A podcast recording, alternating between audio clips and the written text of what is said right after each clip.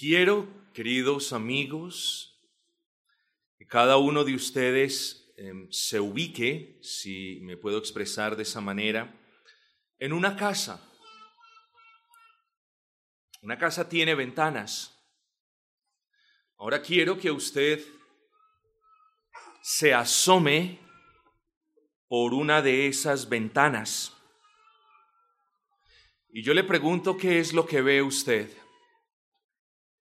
Y digo, ¿qué es lo que ve usted en el mundo?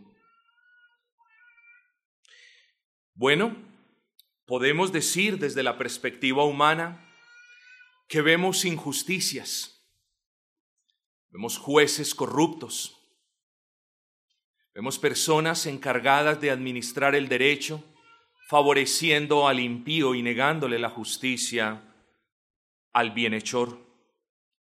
Vemos masacres, Ayer nada más, y evito ver eso a toda costa, unas personas descansando fueron asesinadas en unas hamacas. Eso es lo que vemos en el mundo. Vemos niños aguantando hambre. Vemos grupos armados desplazando a campesinos de sus tierras. Vemos guerras en los países.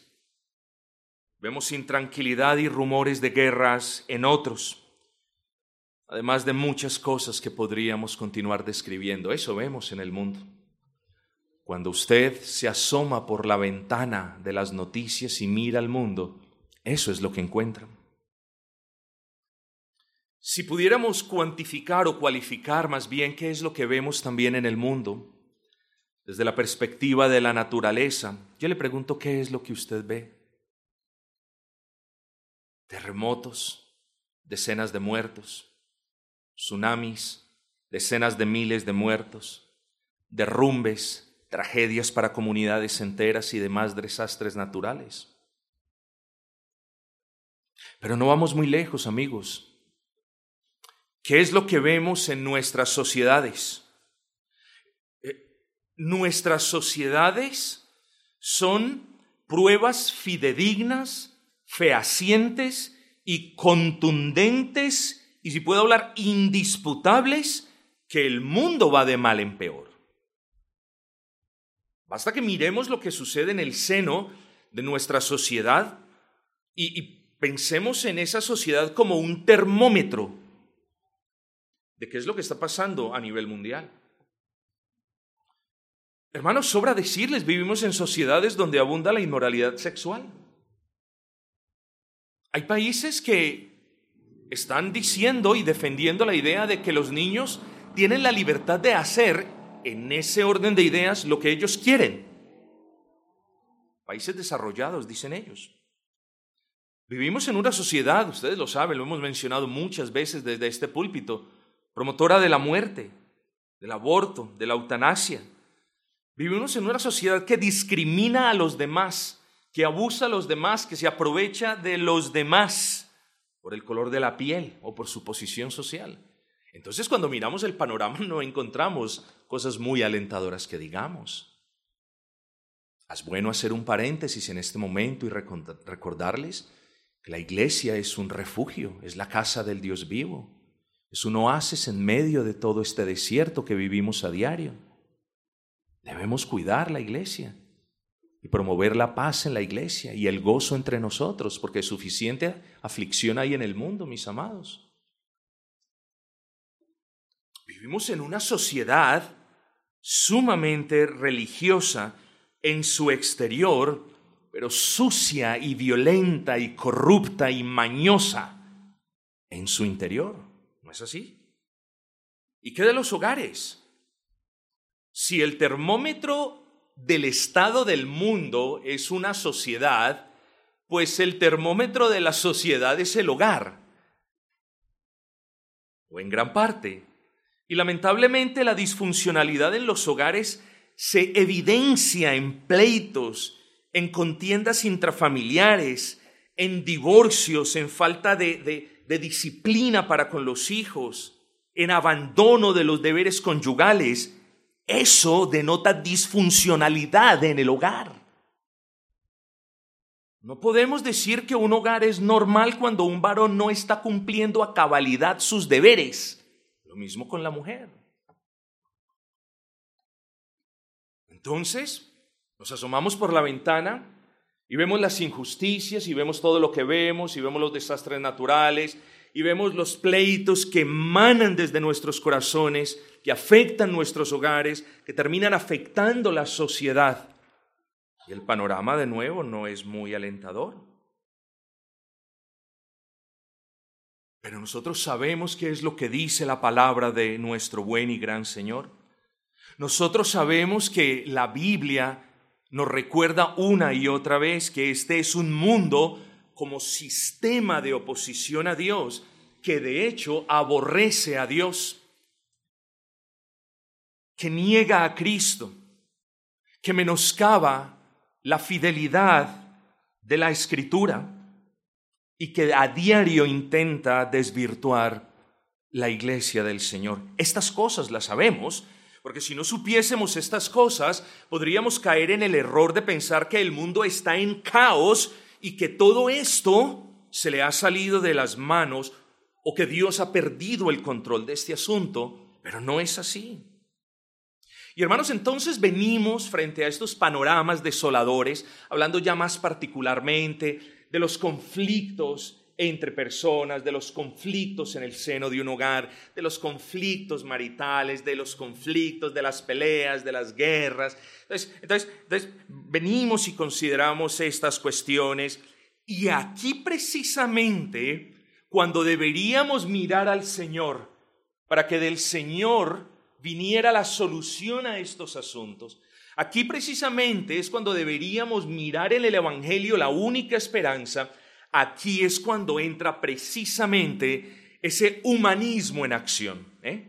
Esas ONGs del diablo, esas entidades que buscan paz sin justicia, terapias de rehabilitación social, etcétera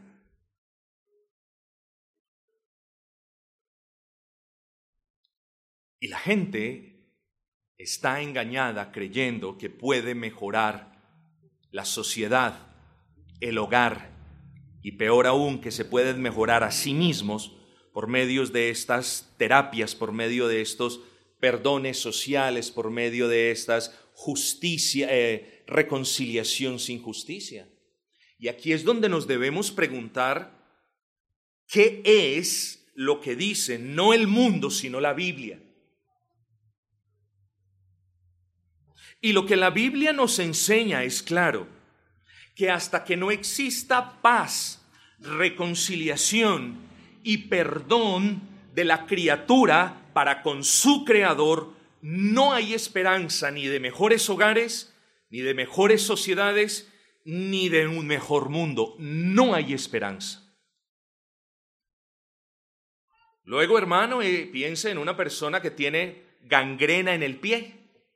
Es como darle una aspirina diaria a una persona que tiene ese tipo de enfermedad. Como se dice coloquialmente, eso no le hace ni cosquillas. Bueno, lo mismo. Si nosotros pensamos en cómo avanzar espiritualmente, en cómo fortalecer nuestros hogares, en cómo afianzar nuestros vecindarios y en cómo impactar la sociedad, no podemos pensar en ninguna de esas empresas aparte del Evangelio de Cristo.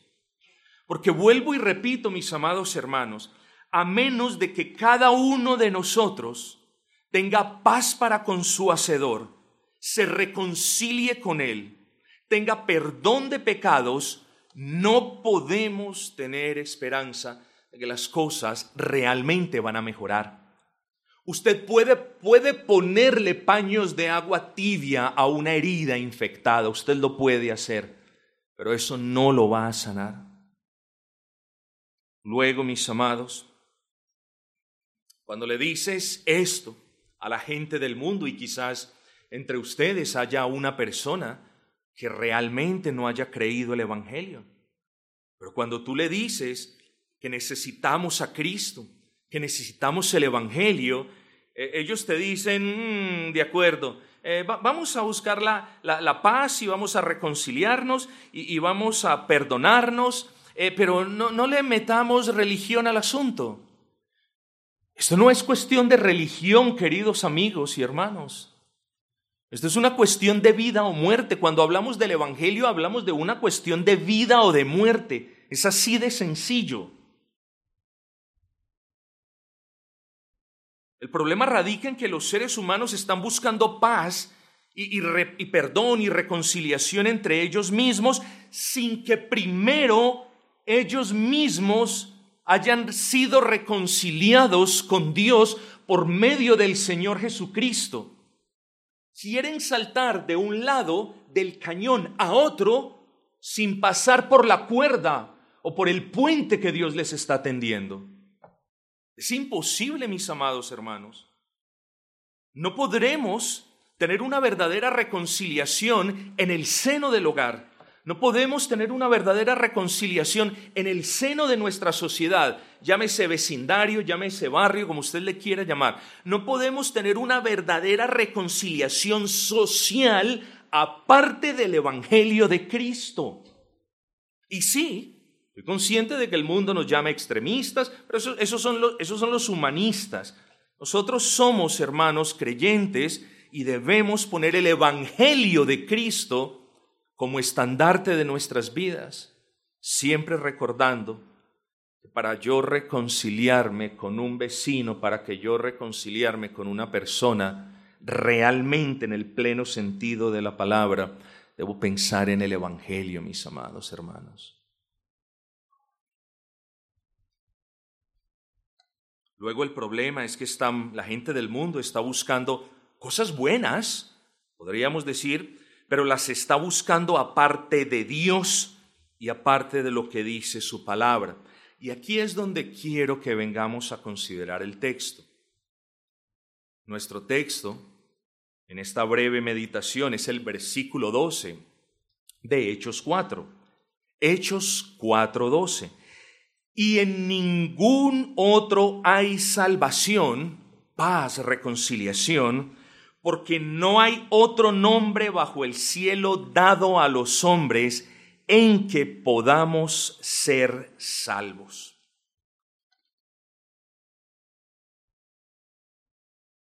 No podemos tener reconciliación, hermanos, una reconciliación firme, una reconciliación duradera, una reconciliación estable, no la podremos tener aparte de lo que dice el Señor en su palabra. Hermanos, ustedes conocen bien el trasfondo.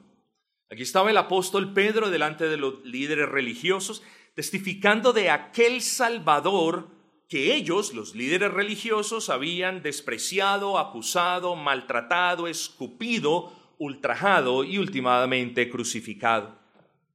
Y esta mañana, si usted me lo permite, y si el Señor me habilita para ese propósito, de corazón yo quiero hacer lo mismo que hace Pedro. Estoy delante de ustedes testificándoles, o al menos eso haré, a aquellos que han ignorado a Cristo, aquellos que han despreciado la salvación que solo hay en el nombre que Dios le ha dado a todos los hombres. Yo quiero que usted medite en eso bien meditado en esta mañana. La palabra nos dice de que no hay otro nombre bajo el cielo. Eso excluye su nombre y el mío. Dios no le ha dado ningún nombre aparte del nombre de Cristo a todos los hombres para que ellos sean salvos. Ellos no son salvos no porque no haya un Salvador, sino porque se niegan a venir en fe delante de ese Salvador. Usaré este texto esta mañana para advertirles de las infructuosas o de los infructuosos esfuerzos de la sociedad, incluso quizás de usted, en buscar paz y reconciliación, aparte de lo que Dios nos dice en su palabra. Sin el Evangelio de Cristo no hay esperanza y sin abrazar a Cristo en fe, nunca usted puede estar en paz con Dios. Y eso es algo que lo debemos tener en claro. Así que Avanzaré en este texto sencillo a través de tres grandes encabezados que los trataré de manera muy sencilla y espero que sea gráfica para que usted note el punto. Primero, quiero hablar generalmente de nombres dados por los hombres para los hombres, nombres dados por hombres para hombres. El texto nos dice que Dios nos ha dado un único nombre y para poner eso en contraste, creo que sería de utilidad considerar los nombres que algunos hombres le dan a otros hombres para que ellos puedan encontrar una paz, supuestamente. Así que consideremos ese primer encabezado, los nombres dados por los hombres para otros hombres. Y dentro de esta primera división, yo quiero que en primera instancia meditemos en el primer grupo de esos nombres. Y eso lo constituyen aquellos que se nombran salvadores a sí mismos. A usted le parecerá extraño esto. Usted, usted sabe que hay personas que se autodenominan los Mesías, los salvadores. ¿eh? Aquí entran, aquí en este grupo entran los cabecillas de las sectas y podemos ejemplificar este punto con infames personajes, eh, desde aquellos que se nombraron el Cristo desde el primer siglo. Esto no es nada nuevo. Hay nombres que los hombres le dan a otros hombres y les dicen, mira ya el Cristo o mira aquí el Cristo. Y esto no viene desde ahora. Esto no viene de, de David Koresh. Esto no viene de Jesús Miranda. Esto viene desde el primer siglo, queridos hermanos. Hay gente que ha buscado la salvación en nombres diferentes al único hombre que Dios le ha dado a la raza humana. En este grupo tenemos que hablar también de aquellos que se han hecho a sí mismo profetas del Altísimo, sin serlo, claro está. Hablamos del profeta del Islam, hablamos de Mahoma, hablamos del falso profeta de la luz del mundo, de Aarón Joaquín, que no son más que impostores y engañadores que han conducido almas al infierno. ¿Y qué es lo que yo le quiero decir en este primer punto? Que solo hay un nombre dado a toda la raza humana para que ellos, si creen en Él, sean salvos, pero que no hay ni un nombre entre nosotros los mortales que nos provea la esperanza de salvación, ni uno. Ni el pastor tal, ni el pastor tal, ni el pastor tal, ni el pastor tal, ni el apóstol tal, ninguno. Así que lo primero que les quiero decir es, no miremos al hombre para salvación. Usted no puede mirar a la Virgen para salvación porque la Virgen es simplemente una mujer de carne y hueso. No lo puede hacer. Usted no puede, ojo con esto, usted no puede jugar a la ruleta rusa con su salvación poniendo su esperanza en una persona a la que le tocó creer en su propio hijo. Luego el nombre de María no es el nombre al que hace referencia el Señor. Es Cristo y solo Cristo. Pero tenemos un segundo grupo, mis amados. No solamente tenemos los fanáticos que han dicho, síganme que yo soy el Cristo. No solamente tenemos a los fundadores de las grandes sectas, no solamente tenemos a los falsos profetas, no, tenemos un segundo grupo. Tenemos aquellos que nombran a otros hombres como salvadores. Y aquí entonces entramos en el caso de la Virgen María. Yo siento lástima, y lo digo con respeto por los amigos católicos romanos, cómo ellos se están jugando a los dados la salvación, poniendo su confianza en un nombre que no es el nombre que Dios le dio a los hombres.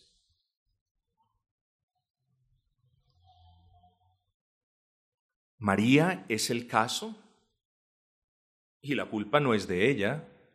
Ella estará adorando a su Señor y a su Dios en los cielos, porque ella creyó.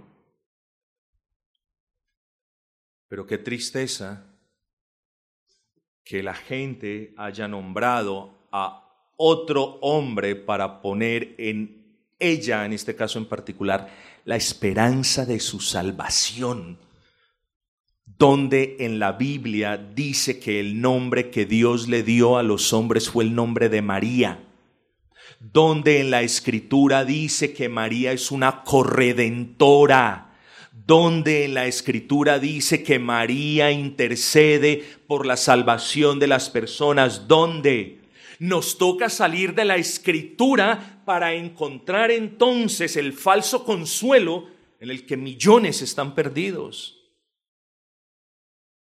El texto es claro, mis amados hermanos, en ningún otro, y está haciendo referencia a Cristo, en ningún otro hay salvación sino en Cristo. Pero hay un tercer grupo. Este lo constituyen aquellos que dicen, mm, yo no tengo religión. La salvación está en mi interior. Cuando hablamos de los principales representantes de este grupo, podemos catalogar a los budistas en el puesto número uno. Son, millones de, de personas que creen que la salvación de alguna manera está en su interior. Eso es lo que decía Buda y así lo enseñaba. Pero ¿qué hay de los justos en su propia opinión? Lo mismo. ¿Eh? Estas personas creen que en su interior reside la capacidad del cambio moral. Estas personas creen que en su interior reside lo que ellos llaman la fuerza de voluntad para agradar a Dios. Estas personas creen que en su interior reside el poder para hacer cosas que a Dios le agradan y entonces Dios se va a ver obligado a darles la salvación. Estamos hablando de cosas serias. Yo le quiero hablar a aquellos que en realidad no han confiado en el Señor Jesucristo. Y con el respeto de ustedes quiero dirigirme también a los niños. Póngale atención a esto. Quiero que escuche la contundencia del texto bíblico que estamos considerando.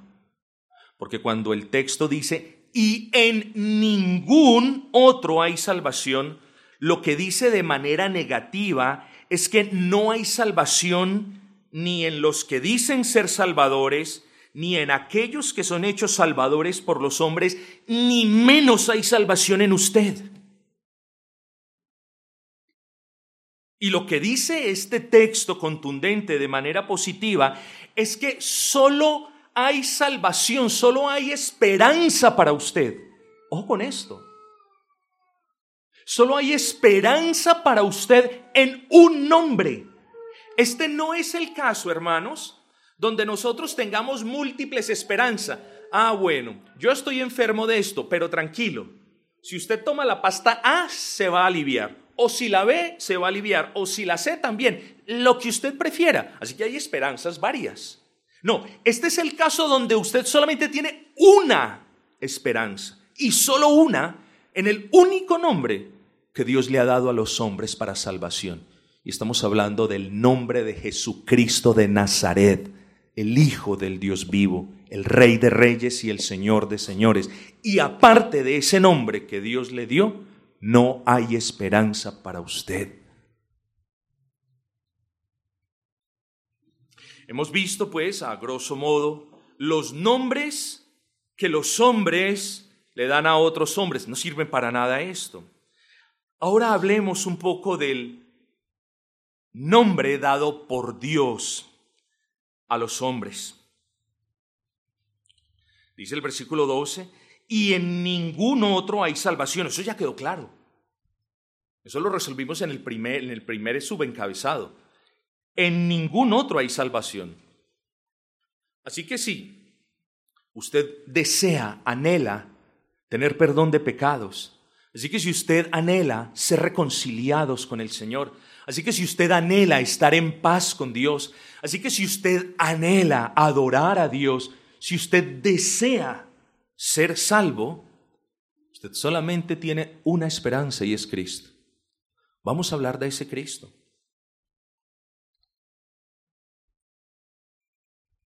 Muchos dicen, no importa en quién creas, ustedes lo han escuchado, no importa en quién creas, Dios es uno. Pero nuestro texto de hecho desmiente esa falacia. El mundo dice, no importa en quién tú creas, Dios es uno, no importa cómo lo llames, Dios es uno. Luego, diciendo eso, dicen, no importa si le oras a este, a aquel o a aquel otro, vas a ser salvo, Dios es uno. El texto dice lo contrario, el texto dice de que no hay salvación aparte de la persona de Cristo. Nota, y esto es importante, nota que ni siquiera el texto está diciendo, em, hay, hay salvación, solamente hay salvación en Dios.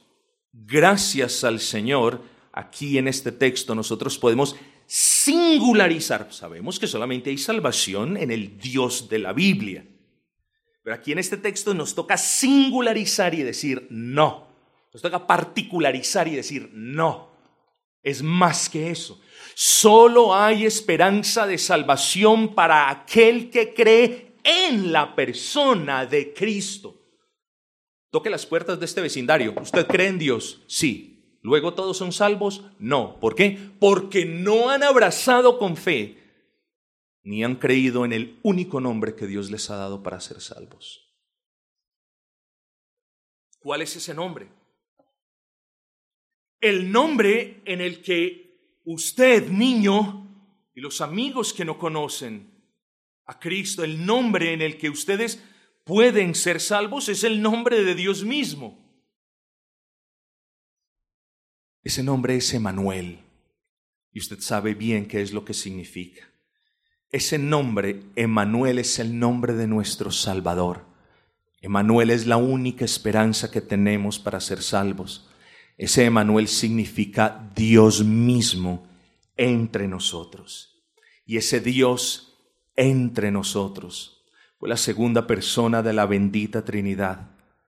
Esa segunda persona de la bendita Trinidad encarnó y tomó forma de hombre y fue concebido sin intervención humana en el sentido de que no recibió la vida por parte del hombre, porque si así lo hubiese recibido, hubiese absorbido el pecado.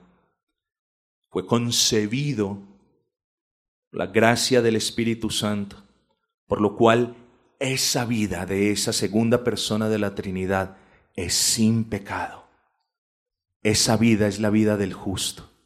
En ese justo usted tiene que poner los ojos. A ese justo, si usted quiere ser salvo, debe abrazar. Pero aparte de ese justo que nació sin pecado, que fue concebido sin pecado, que vivió sin pecado y que murió por los pecados, aparte de él, no hay esperanza para nadie. Tenemos que hablar de ese Cristo de ese Mesías Salvador prometido a toda la raza humana desde principios, desde comienzos de la historia, para que todo aquel que crea en ese justo, en ese Cristo, no se pierda, sino que tenga vida eterna. Tenemos que hablar de ese Cristo, porque ese Cristo es la única esperanza que usted y yo tenemos de reconciliación con Dios. Porque aparte de ese Cristo, lo único que tenemos es tinieblas. Porque aparte de lo que hizo Cristo en el Calvario, nos toca comenzar a mirar cómo le vamos a pagar a Dios por todos y cada uno de nuestros pecados por el resto de la eternidad. Ese Cristo nació y vivió sin pecado y murió sin pecado para convertirse. Y esta es la razón por la cual solo hay esperanza en Cristo. ¿eh? No solo porque nació sin pecado, fue concebido sin pecado y nació sin pecado y vivió sin pecado y creció sin pecado y, murió sin pecado, sino porque ese Cristo justo en la cruz del Calvario recibió la ira de Dios por todos los pecados de los que creen en Él. Luego, en la cruz del Calvario, Cristo fue la propiciación por el pecado de los que creen en Él. ¿Usted sabe qué es propiciación? Es un aplacamiento de la ira. Cristo fue propicio. Se entregó el Señor Jesucristo por amor de los que creen en Él. Allí en la cruz del Calvario sufrió el rigor, el peso de la justicia de Dios y derramó toda su sangre por amor a los que creen en ese único nombre, que es el nombre de Cristo. Cuando hablamos de propiciación, hablamos de aplacamiento de la ira. Porque también se nos olvida de que Dios está airado contra el pecador impenitente todos los días de su vida. Por lo que la única esperanza es poner los ojos en Cristo. Porque si usted muere, usted no va a aplacar la ira de Dios. Pero si usted cree en Cristo, la ira de Dios a causa de sus pecados, abrácelo, ya fue aplacada hace dos mil años en la cruz del Calvario. Ese Cristo Jesús es aquel que siendo la vida misma, murió por amor de los pecadores para que ellos vivieran siempre en paz con Dios. Ese nombre de Cristo es paz y perdón para el corazón de todos los que creen en Él. Amigos, ese nombre no me lo he inventado yo. Yo no les estoy señalando a ningún otro hombre, ni les estoy recomendando que pongan su fe en ningún otro hombre. Ese nombre se los da Dios mismo. Versículo 12.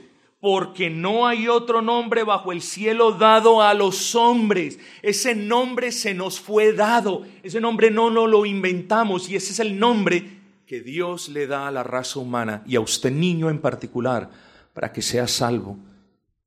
Ese nombre es el nombre de Cristo. Y si Dios, querida familia, y si Dios le ha dado ese nombre, nombre de Cristo, a la raza humana para que todo aquel que en Él crea no se pierda, si Dios es quien ha dado ese nombre, hombre, abro un paréntesis, desconfíe de mí. Oigan, vea, eh, tengo un nombre, ese nombre, no, ustedes no lo conocen, eh, es ese. Bueno, desconfíen de mí. Si el superpastor viene y les dice, no, no, no, yo tengo un mejor nombre, vea, es aquel otro, desconfíen de él. Pero ¿por qué no van a confiar en el nombre que Dios mismo les está dando? Es que no soy yo, es Dios mismo quien ha instaurado en la persona de Cristo el oficio de Salvador. Ese nombre es dado por el Altísimo. Y si es dado por el Altísimo, el nombre de Cristo es digno de ser creído. Y si es dado por el Altísimo, es suficiente para el pecador. Y si usted abraza a Cristo, usted no necesita de obras ni de nada, porque ese Cristo es suficiente. Luego el texto es contundente. No busque ni la paz, ni el perdón de pecados, ni la reconciliación. No busque nada de esas cosas aparte del nombre de Cristo. Por favor, no continúe buscando paz en su interior con técnicas de relajación o haciendo cosas y otras aparte del nombre de Cristo. Puede que una relajación le dure unos buenos 15 minutos. La paz que usted tiene con Dios en el nombre de Cristo dura por toda la eternidad. No busque más en su interior, no busque llenar su interior de métodos, de mantras y de otras cosas, porque nada, como decía Spurgeon, el vacío que hay en el interior del corazón de toda persona que no cree en Cristo es tan infinito como Dios mismo. Luego el vacío del corazón de quien no tiene a Cristo solo puede ser llenado por Dios mismo.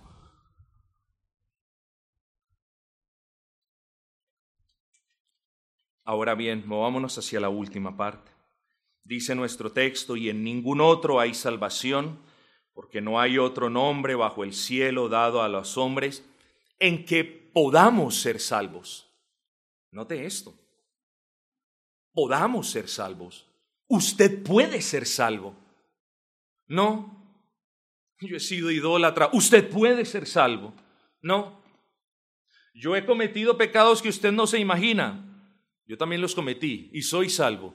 Así que no piense ni en el carácter horrorífico de su pecado, ni por cuánto tiempo ha cometido el pecado, ni la magnitud de su pecado, ni a cuántas personas ha dañado su pecado. Ahora es momento de que mire a Cristo con la convicción de que sí puede ser salvo si usted viene a Cristo?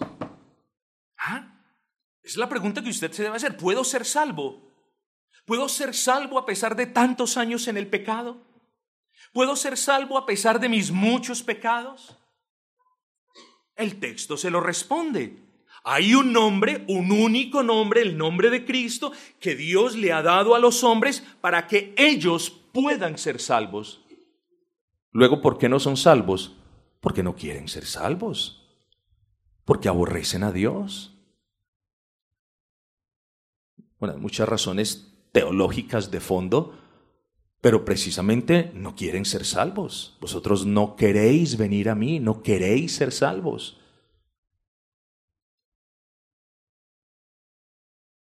Ese bendito nombre es su única esperanza. Yo quiero que usted hoy vaya a la casa meditando eso. Los que no han conocido a Cristo, los que no han venido a Cristo, los niños que no han abrazado a Cristo.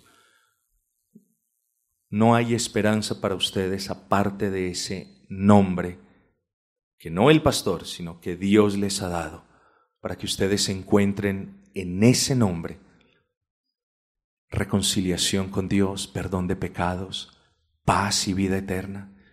Cuando tú niño o tú anciano creas en ese nombre con todo tu corazón, Dios tendrá paz, Dios te dará paz y estarás en paz con Él y podrás saber qué es en verdad amar a Dios y podrás caminar con Él y probar sus delicias y tendrás comunión en la casa de Dios y serás miembro gratuito de la familia del Altísimo y gozarás de todas las bendiciones que hay en ese único nombre. Porque es que aparte las bendiciones solamente vienen por ese único nombre. Usted sabe lo que dice Efesios. La bendición para las personas solamente puede provenir de ese único nombre. Luego, si usted no cree en ese único nombre, no hay ninguna bendición para usted. Ven a Cristo. No importa si eres pequeño, si eres grande, si tienes conciencia, si sabes que estás alejado de Él, si sabes que necesitas ser reconciliado con Dios, si has entendido que no hay otro nombre, si en verdad crees que ese Cristo murió en la cruz del Calvario por tus pecados, si en verdad crees que Él fue propiciación, Él aplacó la ira que Dios tenía en contra tuya, si crees eso, serás salvo y entonces podrás contarte como miembro de la familia de Dios. Bendito Evangelio, porque solo en el Evangelio tenemos paz para con Dios. Y si tenemos paz para con Dios, podemos entonces procurar la paz entre nosotros. Bendito Evangelio, que es la única esperanza. Damos gracias al Señor en oración.